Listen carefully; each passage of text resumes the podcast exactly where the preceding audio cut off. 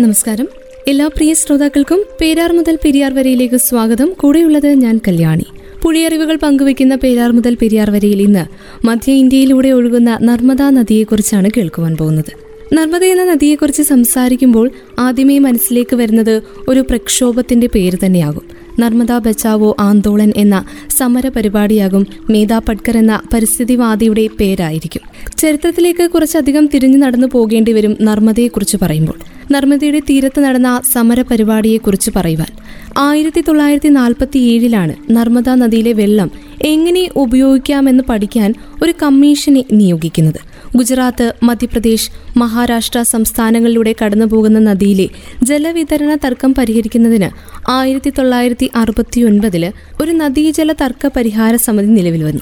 ആയിരത്തി തൊള്ളായിരത്തി എഴുപത്തി ഒൻപതിന് ഈ ഒരു സമിതി ഒരു റിപ്പോർട്ട് സമർപ്പിച്ചു. സമിതിയുടെ നിർദ്ദേശാനുസരണം മുപ്പത് വലിയ അണക്കെട്ടുകളും നൂറ്റി മുപ്പത്തിയഞ്ച് ഇടത്തരം അണക്കെട്ടുകളും മൂവായിരം ചെറിയ അണക്കെട്ടുകളും നിർമ്മിക്കാനായിട്ട് തീരുമാനിച്ചു. അങ്ങനെ ആയിരത്തി തൊള്ളായിരത്തി എൺപത്തിനാലിൽ നർമ്മദാ നദിയിൽ ഇതിന്റെ നിർമ്മാണ പ്രവർത്തനങ്ങൾ ആരംഭിക്കുകയാണ്. ലക്ഷക്കണക്കിന് ജനങ്ങളുടെ കാർഷിക കുടിവെള്ള പ്രശ്നങ്ങൾ പരിഹരിക്കപ്പെടുമെന്നാണ് സർക്കാർ അന്ന് അവകാശപ്പെട്ടത്. സർക്കാരിന്റെ സർക്കാരിന്റേത് അതിവാദങ്ങളാണെന്നും യഥാർത്ഥത്തിൽ ഗുണഭോക്താക്കളെക്കാൾ ബാധിതരാണ് ഉണ്ടാവുകയെന്നും വിമർശകർ ചൂണ്ടിക്കാണിച്ചു. മൂന്ന് ലക്ഷം പേരെ മാറ്റി പാർപ്പിക്കേണ്ടി വരുമെന്നും ഏഴ് ലക്ഷം പേരുടെ ഉപജീവന മാർഗം ഇല്ലാതാവുമെന്നും വ്യക്തമാക്കപ്പെട്ടു. മധ്യപ്രദേശിലെ മഹേശ്വർ ഡാം നാൽപ്പതിനായിരത്തിൽ പരം മനുഷ്യരുടെ ഉപജീവനം ഇല്ലാതാക്കുമെന്നും അറുപത്തിയൊന്ന് ഗ്രാമങ്ങളെ ബാധിക്കുമെന്നും വിമർശകർ ചൂണ്ടിക്കാണിച്ചു.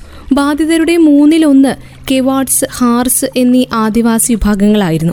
ആയിരത്തി തൊള്ളായിരത്തി എൺപത്തി അഞ്ചിൽ മേധാ പട്കറും സംഘവും പദ്ധതി പ്രദേശം അതായത് നർമ്മദയുടെ താഴ്വാര ഭൂമികൾ സന്ദർശിച്ചു. വലിയ വിഭാഗം ജനങ്ങൾ പദ്ധതിയുടെ ഇരകളാകുമെന്ന ആശങ്ക അങ്ങനെ വ്യാപകമായി.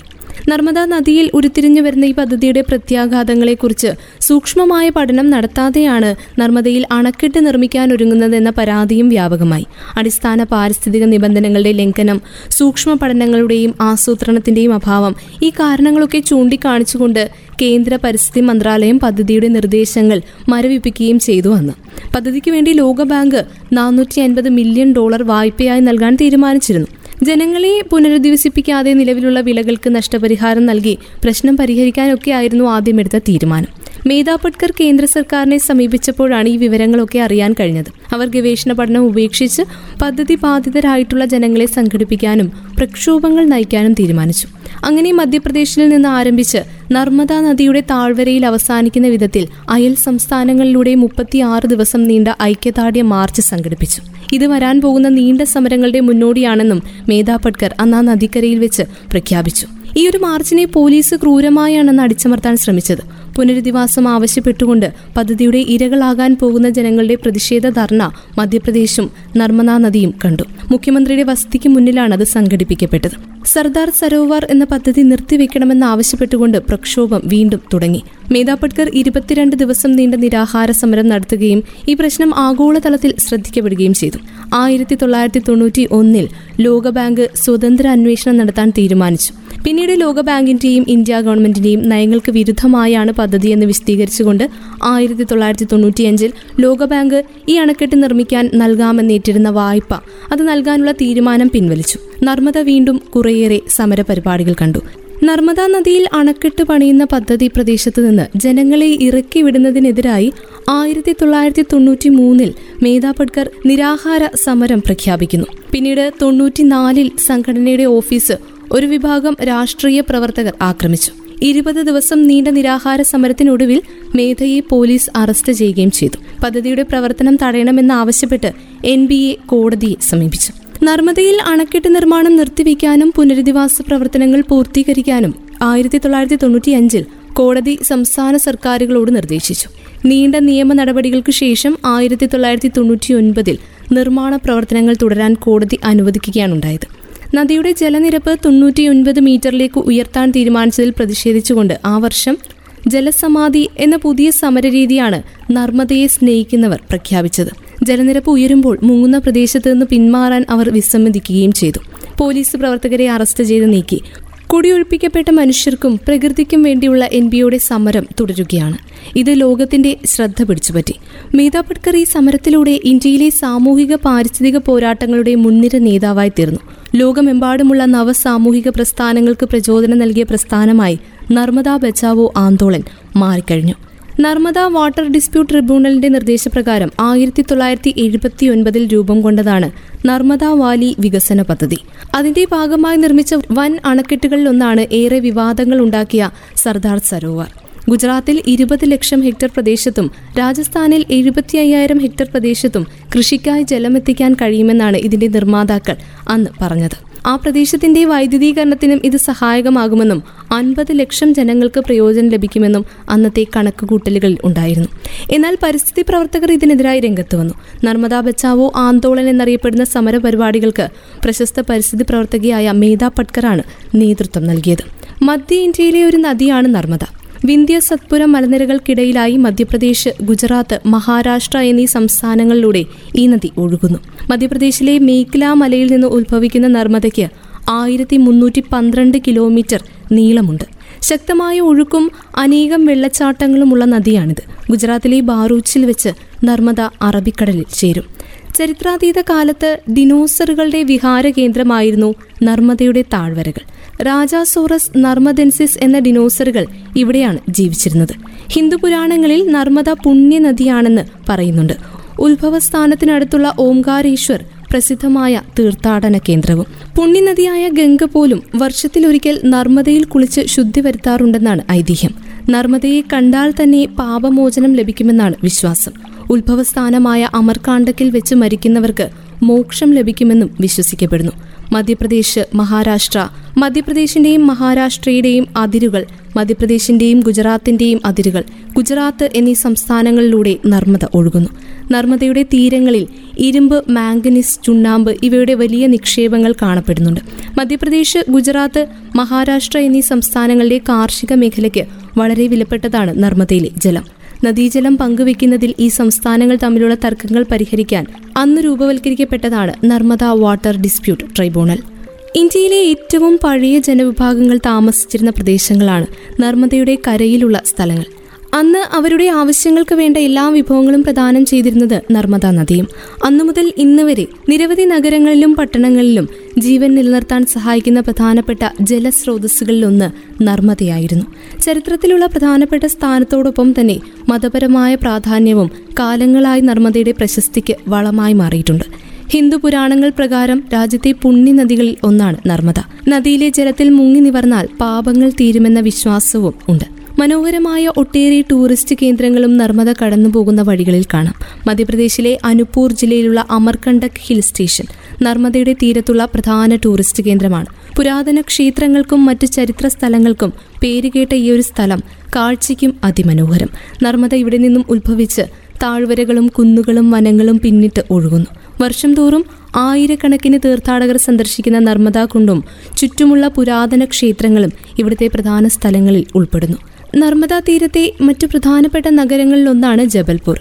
മാർബിൾ പാറകൾ നിറഞ്ഞ പ്രദേശങ്ങൾ.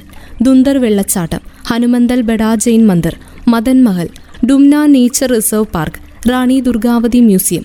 ഇവയെല്ലാം സഞ്ചാരികൾക്ക് കണ്ണുകൾക്ക് വിരുന്നൊരുക്കുന്ന ഇടങ്ങളാണ്. മാൾവ രാജ്യത്തിന്റെ ആദ്യ ഭരണത്തലവനായ ഹോഷാങ് ഷായുടെ പേരുള്ള ഹോഷങ്കാബാദാണ് മറ്റൊരു ആകർഷണം. നിരവധി ചരിത്ര സ്മാരകങ്ങളും ഹൊഷാങ് ഷാ കോട്ടയും ആദംഗഡ് കുന്നുകളും നർമ്മദയുടെ തീരത്തെ സെധാനി ഘട്ടുമെല്ലാം മറക്കാനാവാത്ത കാഴ്ചകളാണ് സമ്മാനിക്കുക. നർമ്മദാ നദിയുടെ തീരത്ത് സ്ഥിതി ചെയ്യുന്ന ജബൽപൂർ മധ്യപ്രദേശിലെ പ്രമുഖ നഗരങ്ങളിലൊന്നാണ്. പല കാരണങ്ങളാലും പ്രാധാന്യമുള്ള മധ്യപ്രദേശിലെ പ്രമുഖ ടൂറിസ്റ്റ് കേന്ദ്രങ്ങളിലൊന്നാണ് ജബൽപൂർ. മാർബിൾ ശേഖരത്തിന്റെ സാന്നിധ്യത്താൽ ഏറെ പ്രശസ്തമാണ് ഇവിടം.